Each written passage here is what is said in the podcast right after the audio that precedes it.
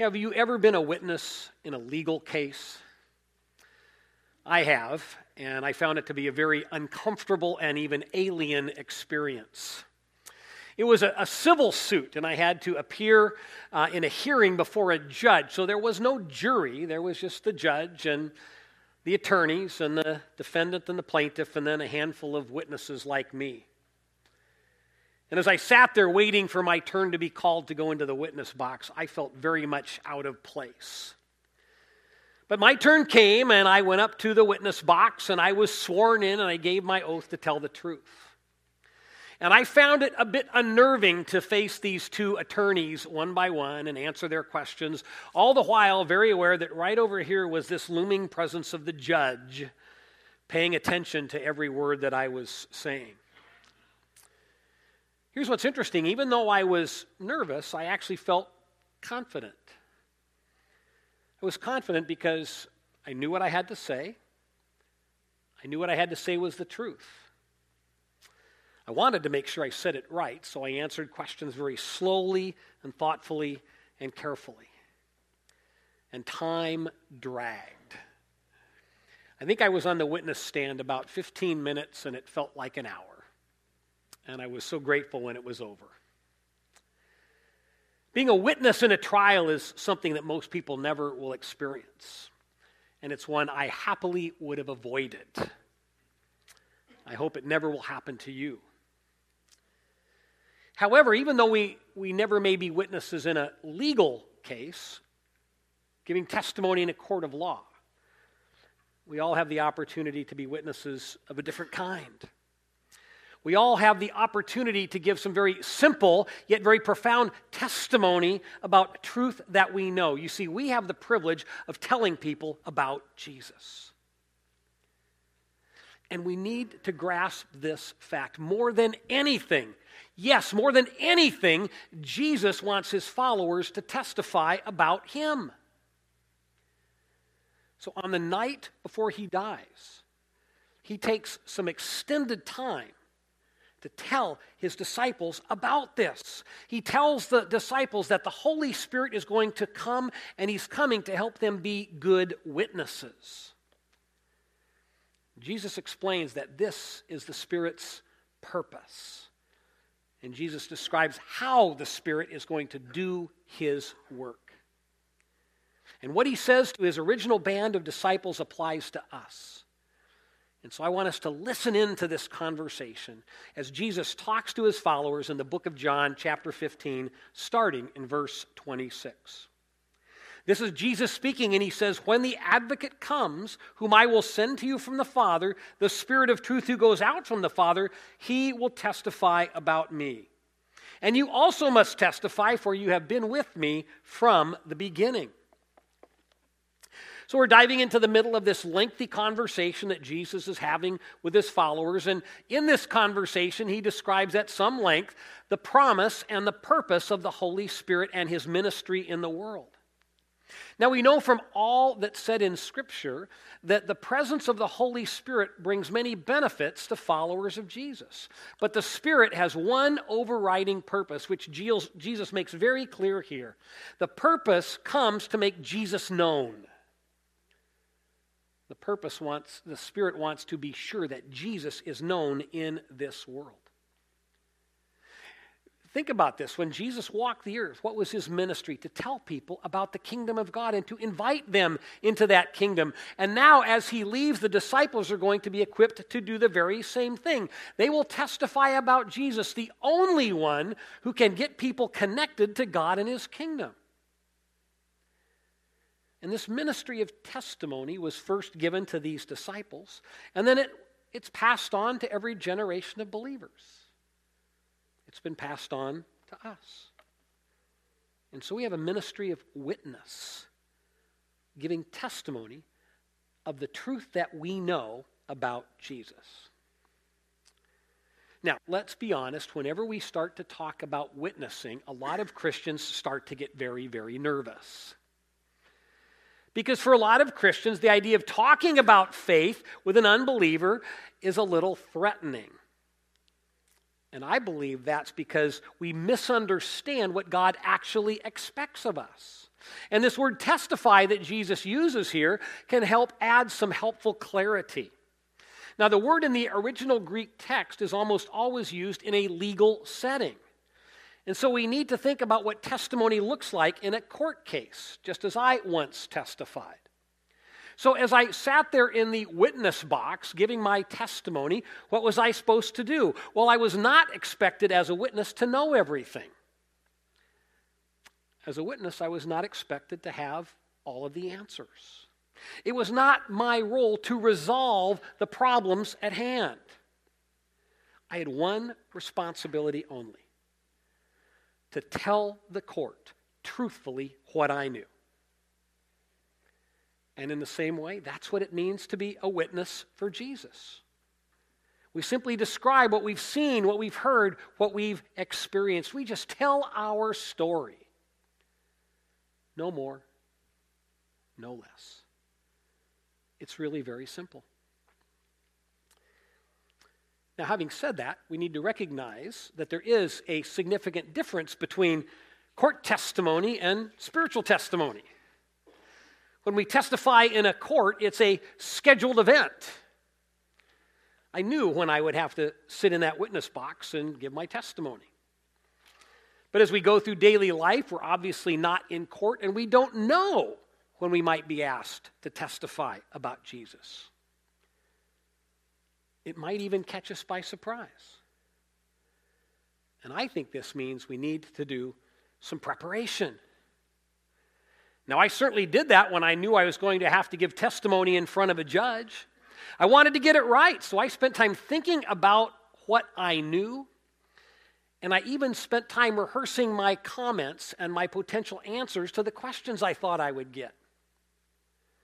And that preparation helped me to approach that situation with much greater confidence. After that hearing was over, it occurred to me that I had never shown that same level of concern about my spiritual testimony. Found myself asking this question Was I spiritually prepared to testify about Jesus? In fact, did I actually even know what I would say if someone asked me about my faith? So that experience prompted me to do some spiritual preparation to actually think about situations that might arise and then be prepared to give an answer. And here's an example of how that works in my life. When I'm interacting with a friend who is far from God, one of my favorite spiritual icebreakers is to offer to pray for them. I do that because most people view prayer as very non threatening. And so it's an easy way to bring spiritual matters into the relationship. And so, if a friend expresses a need, and if it seems like an appropriate time to do this, I might say, Hey, can I pray about that? Often they'll just say, Yes, thank you. But sometimes they'll ask questions like, Oh, why do you believe in prayer? That's the moment when I'm called upon to be a witness for the truth. And knowing I might get a question like that, I prepared my testimony. And so I might respond something like this I believe in prayer because so often when I pray, pray, something changes. God might change something in me, He might change something in the person I'm praying for. He might change that very circumstance about which I'm praying. So I love to pray and then wait with expectation and see what God might do. It's short, it's straightforward. I don't promise prayer as a cure all to the problems of life. I simply use my testimony to point people toward God, to hopefully make them curious about God. I believe that's what the Holy Spirit wants me to do. In a similar way, I prepared an answer if someone ever says, So why are you a Christian? Have you ever thought about how you'd answer that? I've decided after a lot of trial and error to make it really short and simple. And I say something like this I've seen too much evidence that God is real and that Jesus Christ is alive today. And I found that that very succinct answer provokes two kinds of responses. The person who's not interested changes the subject. And the person who is, is spiritually curious will then ask a follow up question, which then enables me to tell another little piece of my story. And I share a piece of my story, and they may ask a question, and I share a piece of my story, and they may ask a question. It's about being prepared. I don't have answers to all of the questions that I might potentially get asked. I've just tried to be prepared for some obvious ones because I want to be ready to be a truthful witness for Jesus. And here's what I've noticed that preparation makes a huge difference. Just as I prepared to give testimony in front of a judge, and it made me more confident by having some prepared spiritual answers to potential questions I might get, I am far less anxious about having those conversations with people who are far from God. And in fact, I find I'm more willing to look for those opportunities when the Holy Spirit might nudge me and say, Now's the time. Speak up, say something. Preparation increases our confidence and helps to reduce our anxiety about giving testimony of Jesus. So, how about you? Are you prepared? Have you thought about what you would say? Are you ready to testify? That's what Jesus wants his followers to do. That's what he's preparing his disciples here to do on this last night of his life because this issue of witnessing and testifying is the unfinished mission of the church. Telling people about Jesus is their primary purpose, and it's the purpose for which the Holy Spirit is going to come and equip them. It's the purpose for which the Holy Spirit comes and equips us. And as Jesus talks to them about this vital ministry of testimony, he wants them to understand that it is so essential for them to have the power of the Spirit and the presence of the Spirit because the reality is the days ahead are going to be hard. Sometimes, when believers testify about Jesus, there are painful consequences. And that's what Jesus warns them about next. Let's continue on. Chapter 16, verse 1, Jesus says, All this I have told you so that you will not fall away. They will put you out of the synagogue. In fact, the time is coming, listen to this, when anyone who kills you will think they are offering a service to God. Wow. They will do such things because they have not known the Father or me. I've told you this so that when their time comes, you'll remember that I warned you about them. These are words that we need to hear. It's, it's so easy to think that if we're just good, sincere people and all we want to do is just try and follow Jesus, that life should be simple and easy. and it's not the case. There's times when life gets hard. There's times when believers even become oppressed for our faith. And in those moments, it may be tempting to think that God has abandoned us and it may be tempting to want to abandon God. Jesus doesn't want that to happen. So he prepares his followers by warning them that they're going to get harassed, they're going to get persecuted. It won't be pleasant, it won't be pretty, but it will be reality. And here's what's really hard to digest Jesus says it's going to happen and he's not going to do anything to stop it. He's going to let these bad things happen. And that's why throughout his ministry, he always encourages his followers to live with an eternal perspective, remembering that this life is not all there is. The highest priority of any disciple is to tell other people the truth about Jesus. And Jesus says, as you do that faithfully, some of you will pay with your lives. And sadly, these comments from Jesus come true. The book of Acts reports that Stephen, a man full of faith, is stoned to death by an angry mob. James, the brother of John, is executed by King Herod.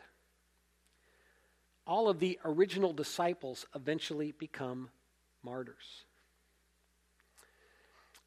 And Jesus' words continue to come true today. Christians around the globe are being persecuted in record numbers, sometimes by governments, sometimes by ardent atheists, sometimes by people of other faiths. But you know, in the grand scheme of things, the source of the persecution really isn't the issue. That's not what matters. What matters is our testimony and our willingness to understand that there are people in this world who are far from God and they desperately need Jesus. We are living through a time in our world where there is so much division. We are a divided world, we're a divided culture. And as a result, we tend to place people in categories and we, we brand them as either allies or enemies. It occurs to me if we adopt that viewpoint, it will sincerely and severely inhibit our ability to be effective witnesses. And we cannot view atheists or Jews or Muslims or Buddhists or Hindus as enemies we need to see them as Jesus sees them, as human beings made in the image of God, as men and women who don't know Jesus. They don't know the Father, but that's where their hope will lie. And that's why the Holy Spirit is coming. And if we let Him be our guide, He can encourage us and equip us to be faithful witnesses for Jesus so we can testify to the goodness of God to whoever God brings into our lives.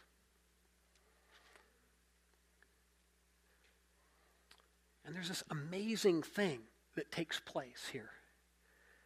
Because in the mysterious ways of God and the mysterious will of God and the mysterious plan of God, He's choosing to partner with you and with me. And when we take the opportunity to testify, then the Holy Spirit will step in and do His work. Because once we have testified, once we have served as witnesses, the Spirit's role is to convict people, to convict them in their conscience as a way to draw them to Jesus Christ. And that's what Jesus talks about next. He says, I did not tell you this from the beginning because I was with you, but now I am going to him who sent me. None of you asks me, Where are you going? Rather, you are filled with grief because I've said these things. But very truly, I tell you, it is for your good that I'm going away. Unless I go away, the advocate will not come to you. But if I go, I will send him to you. And here's the key point when he comes, he will prove the world to be in the wrong about sin and righteousness and judgment. About sin, because people do not believe in me. About righteousness, because I am going to the Father where you can see me no longer and about judgment because the prince of this world now stands condemned.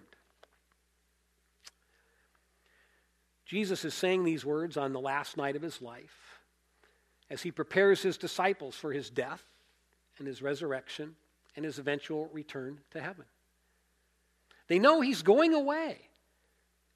They know he won't be with them much longer.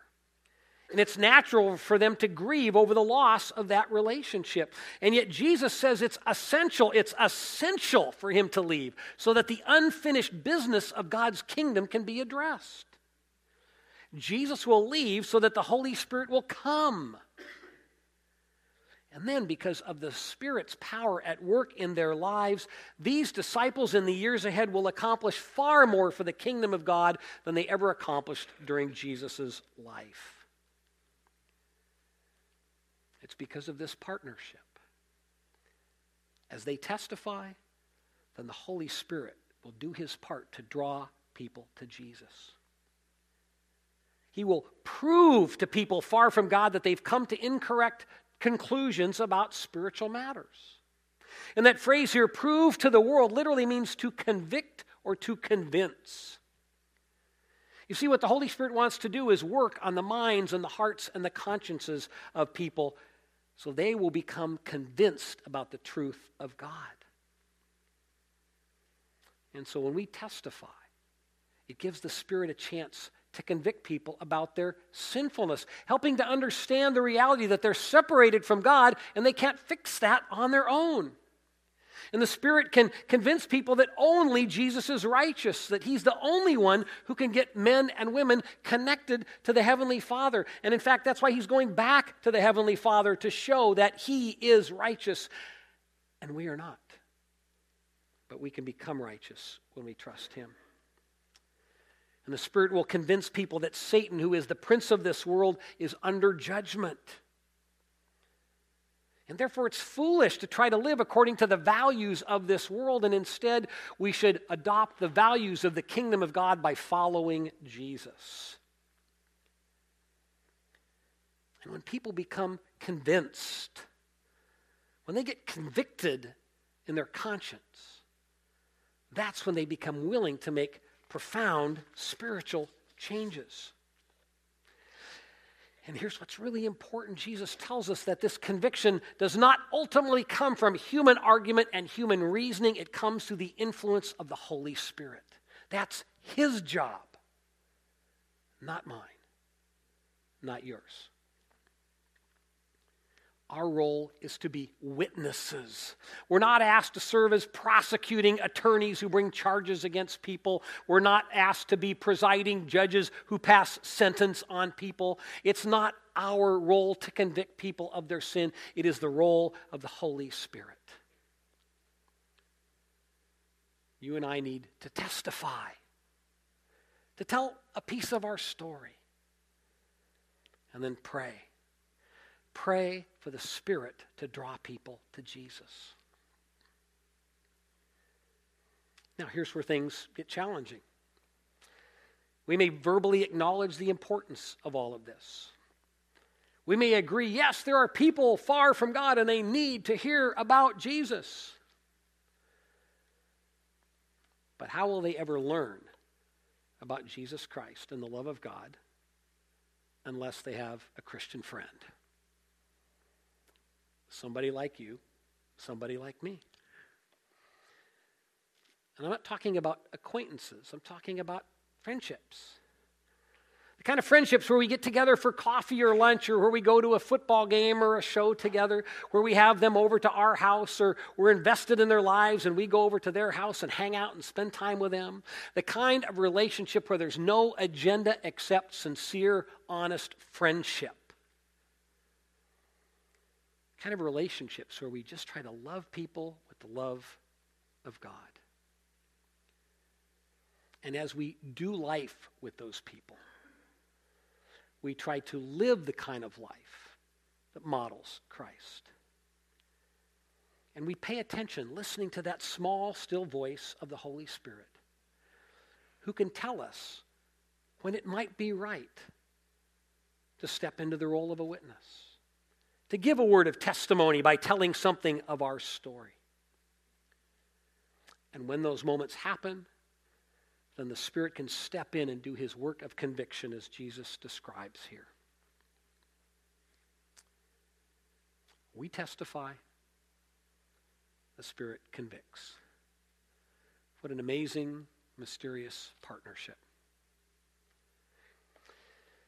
Now, as I mentioned, this is just one piece of a much larger conversation that Jesus has with his disciples. He's actually dumping an awful lot of information on them, and it's, it's a little bit much for them to take in. Jesus doesn't want to give them more than they can handle, and so he leaves them with one final thought, as we see here in verse 12. I have much more to say to you, more than you now can bear. But when he, the Spirit of truth, comes, he will guide you into all the truth. He will not speak on his own, he will speak only what he hears, and he will tell you what is yet to come. He will glorify me, because it is from me that he will receive what he, make, what he will make known to you. All that belongs to the Father is mine. That's why I said the Spirit will receive from me what he will make known to you.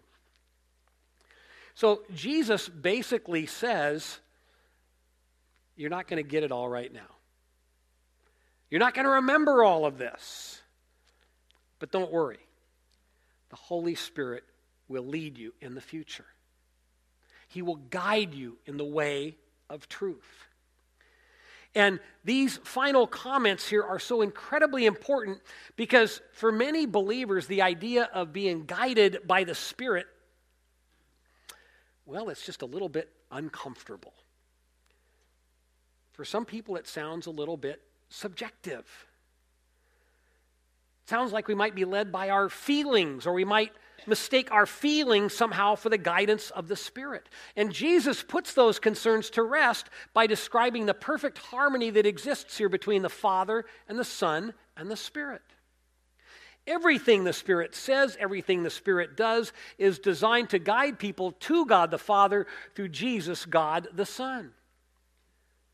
And so we know and can have confidence that the Spirit never will lead us astray from God's truth. His purpose is to help us follow Jesus faithfully. His purpose is to show us how to live out the truth of God revealed in the Bible. And part of living out that truth is to live as effective witnesses for Jesus.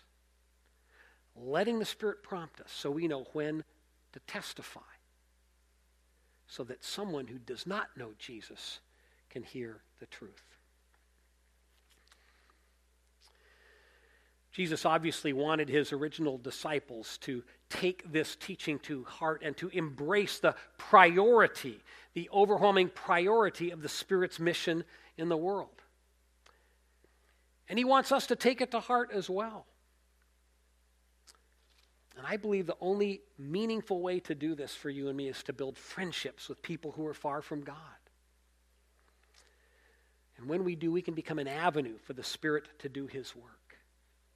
And so we become intentional about building friendships. We make the effort to be prepared with some good answers.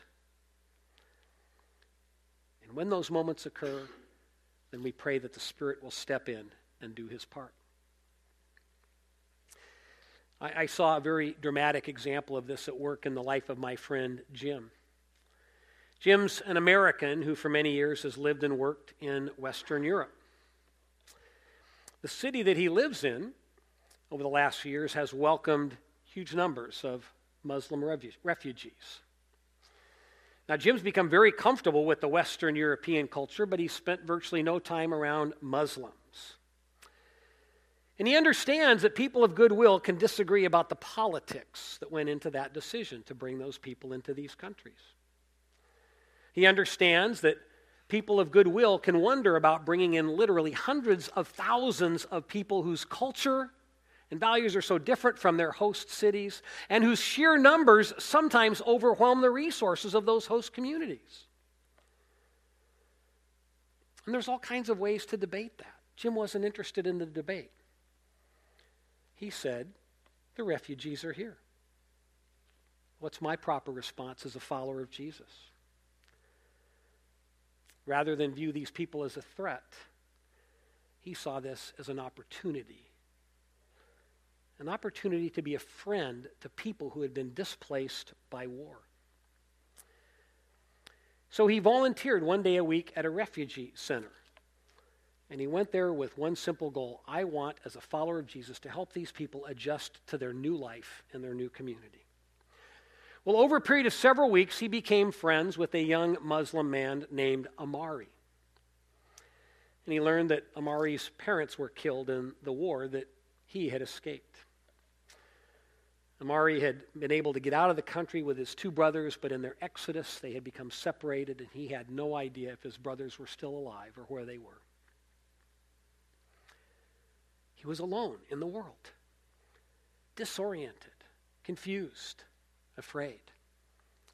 He needed a friend, and Jim became that friend. A friend who spends time with Amari. They do social things together. Jim helps him figure out and adapt to the culture of his new community. Jim prays for him.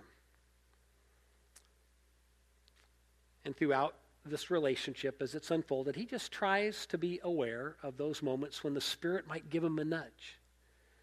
And he can maybe share a word of his story, give a little testimony about Jesus Christ. After many months of friendship, Jim had had a few brief moments to share some spiritual things with Amari. And Amari knew that Jim was a committed follower of Jesus. And then something amazing happened one night, something that really defies human explanation. Amari's strain of Islam deeply believes that God speaks through dreams and visions. And Amari had a dream. And in this dream, he had a vision. It was a vision of God. And in the dream, Amari heard Jim's voice speaking about Jesus. The next day, Amari came to Jim and said, Allah was telling me that I can trust you to tell me the truth about Jesus Christ. Wow. When Jim told me that story, I got goosebumps. You see, that's the Holy Spirit at work. It was the Spirit convincing Amari that, that he needed to learn some spiritual truths about Jesus Christ. And the Holy Spirit was letting him know that he could trust Jim, that a reliable source for discovering that truth about Jesus. And since that day, Amari has been attending church, talking with Jim, and step by step by step, he is drawing slowly closer to Jesus.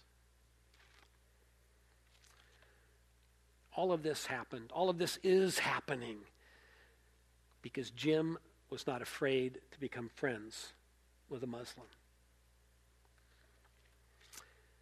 He simply said, I want to be a faithful witness. I want to be a witness who testifies about Jesus and then trusts the Spirit to do his part. And I am so inspired by Jim. And here's what occurs to me if he can become good friends with a man whose faith and culture are so different from his, if he can be an effective witness for Jesus in his relationship, then certainly I can be an effective witness right here in my own community. I can build meaningful friendships with neighbors and others I know who are far from God. I can love them. I can spend time with them. I can do life with them. I can pray for them. And all along the way, I can listen for that voice of the Holy Spirit nudging me, telling me, this is the moment. This is the moment to give a word of testimony. See, I can do that. And you can too. And it all starts with relationships. So here's the question I believe God wants us to leave with Who has He placed in your life? Who has He placed in my life that is far from God and could benefit from having a good friend who loves Jesus?